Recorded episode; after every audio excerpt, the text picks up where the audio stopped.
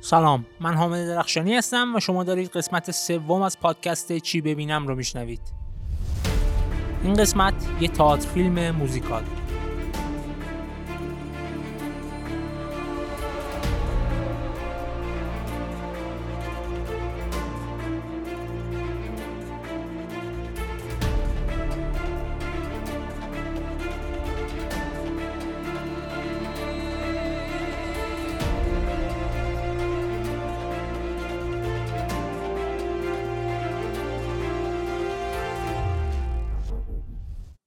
داستان و داستان گفتن خیلی چیز مهمیه برای انسان و زندگی انسانی.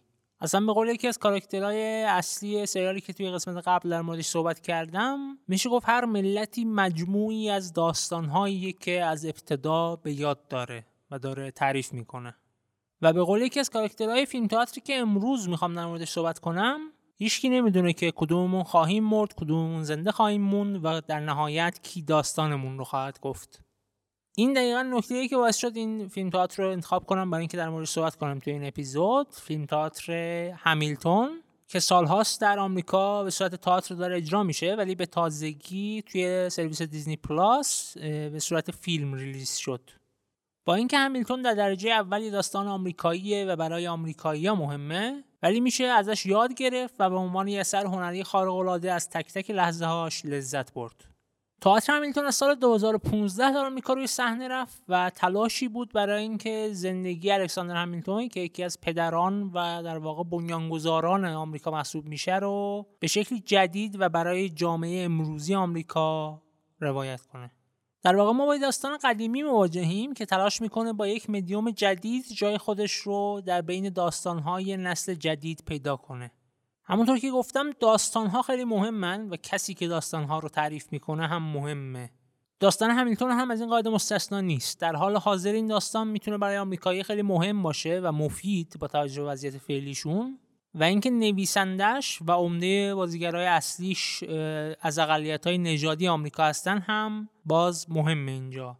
چون یه جورایی دید این اقلیت ها با توجه به وضعیتی که الان توش قرار دارن رو به گذشته آمریکا و شروع این کشور نشون میده و امیدشون به آینده رو یه جورایی تلاش می‌کنه که در دل این داستان روایت کنه و به تصویر بکشه.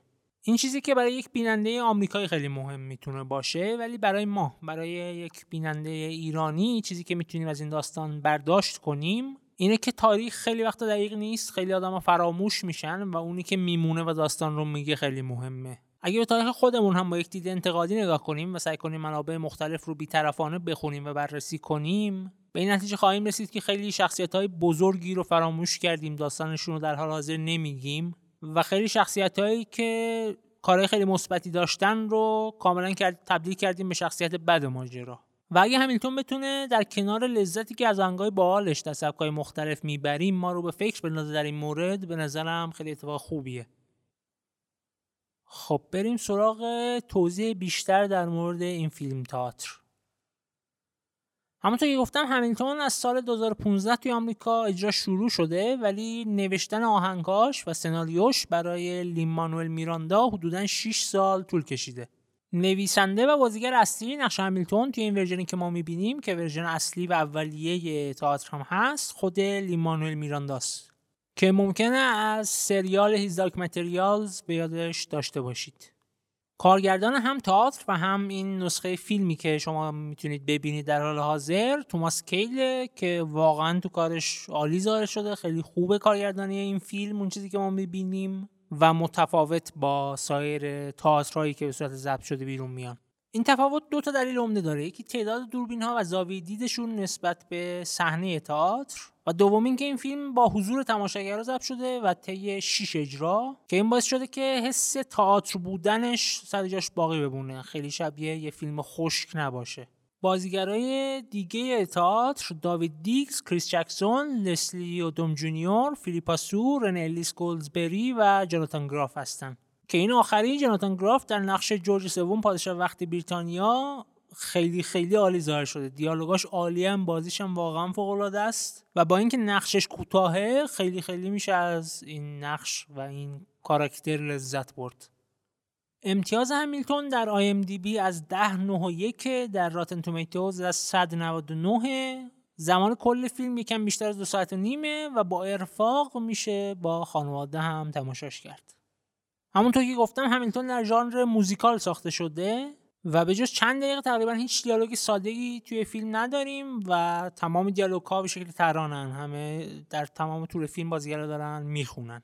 و فارغ از علاقه شخصی من به ژانر موزیکال باید بگم که این فرمت انتخاب خیلی خیلی درستی بوده برای روایت این داستان.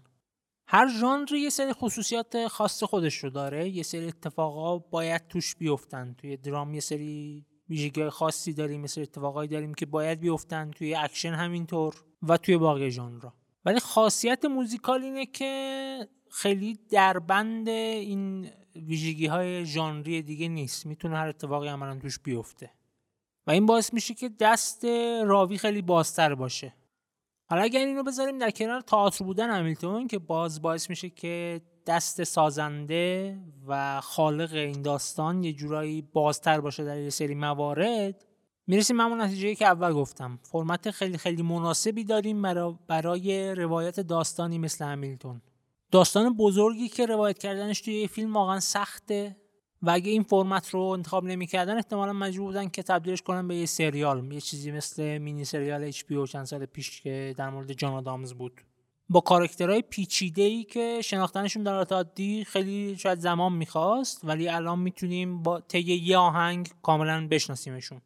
و این دقیقا یکی از خاصیت های موزیکاله دقیقا همونطور که یه آهنگ می‌تونه به اندازه یه کتاب شاید حرف داشته باشه خیلی پیچیده باشه یک موزیکال هم می‌تونه با یک آهنگ کلی اطلاعات رو منتقل کنه یک کاراکتر رو کاملا بهمون بشناسونه یا یه داستان کوتاه رو در دل داستان اصلی روایت کنه.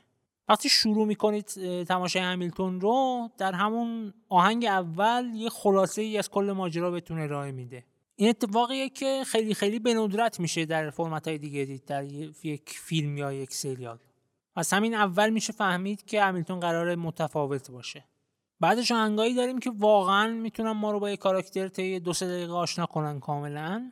و یک مثال دیگه از همه این چیزایی که گفتم صحنه تقریبا آخر تئاتر صحنه مرگ همیلتونه که واقعا باز نمیشه جای دیگه در فرمت دیگه چنین صحنه ای رو دید. خیلی نمی‌خوام در موردش توضیحی بدم. خودتون بهتره ببینید و متفاوت بودنش رو جورایی لمس کنید. ولی به همین اکتفا می‌کنم که روش روایت همیلتون واقعا متفاوت و جذابه. و اگر به خصوص تئاترهای موزیکال برادوی آمریکا رو قبل از این ندیده باشید احتمالا خیلی خیلی براتون جذاب خواهد بود و از تماشاش لذت بیشتری هم خواهید برد. آهنگای سریال هم خودشون عالی به تنهایی می‌تونید برید آلبوم همیلتون رو پیدا کنید و دانلود کنید همین آهنگاشو داشته باشید و از مجموعه آهنگایی که هم توشون هیپ هاپ هست هم R&B هست و هم آهنگای سبک معمول موزیکال های برادوی و فیلم های موزیکال کاملا لذت ببرید. در مجموع می‌تونم بگم که موزیکال های بهتری قبل از این دیدم. همین اواخر توی ده سال اخیر مثلا بخوام نگاه کنم بینوایان موزیکال فوق ای بود. ولی با توجه به تئاتر بودنش و آهنگ های متفاوتش و سبک متفاوتش همیلتون واقعا تجربه جذابی برای شخص من بود. در نتیجه اگر به داستان های تاریخی و فیلم های موزیکال علاقه داشته باشید به شدت توصیهش می‌کنم و اگر به هیچ از این علاقه نداشته باشید هم باز توصیهش می‌کنم به دلیل همون چیزهایی که گفتم. دیگه بیشتر از این توضیح نمیدم. امیدوارم که قانع شده باشید و خودتون برید و همیلتون رو ببینید. اگر پادکست چی ببینم رو دوست داشتید ممنون خواهم شد. اگر به دیگران هم معرفیش کنید و من رو در شبکه های اجتماعی یا اکانت پادکست رو در توییتر دنبال کنید تا قسمت های بعدی رو هم از دست ندید. تمام قسمت های قبلی رو می‌تونید در وبلاگ من حامد بشنوید. فقط کافیه که با آخر آدرسش یک اسلش چی ببینم اضافه کنید. انگلیسی C H I B E B I N A M. نام کاربری اکانت پادکست در توییتر هم دقیقا همینه. ضمن اینکه می‌تونید لینک توییتر لینک پادکست در پادگیرهای مختلف و لینک یوتیوب رو در همین صفحه که بهتون گفتم پیدا کنید و پادکست رو از هر راهی که دوست دارید در آینده بشنوید.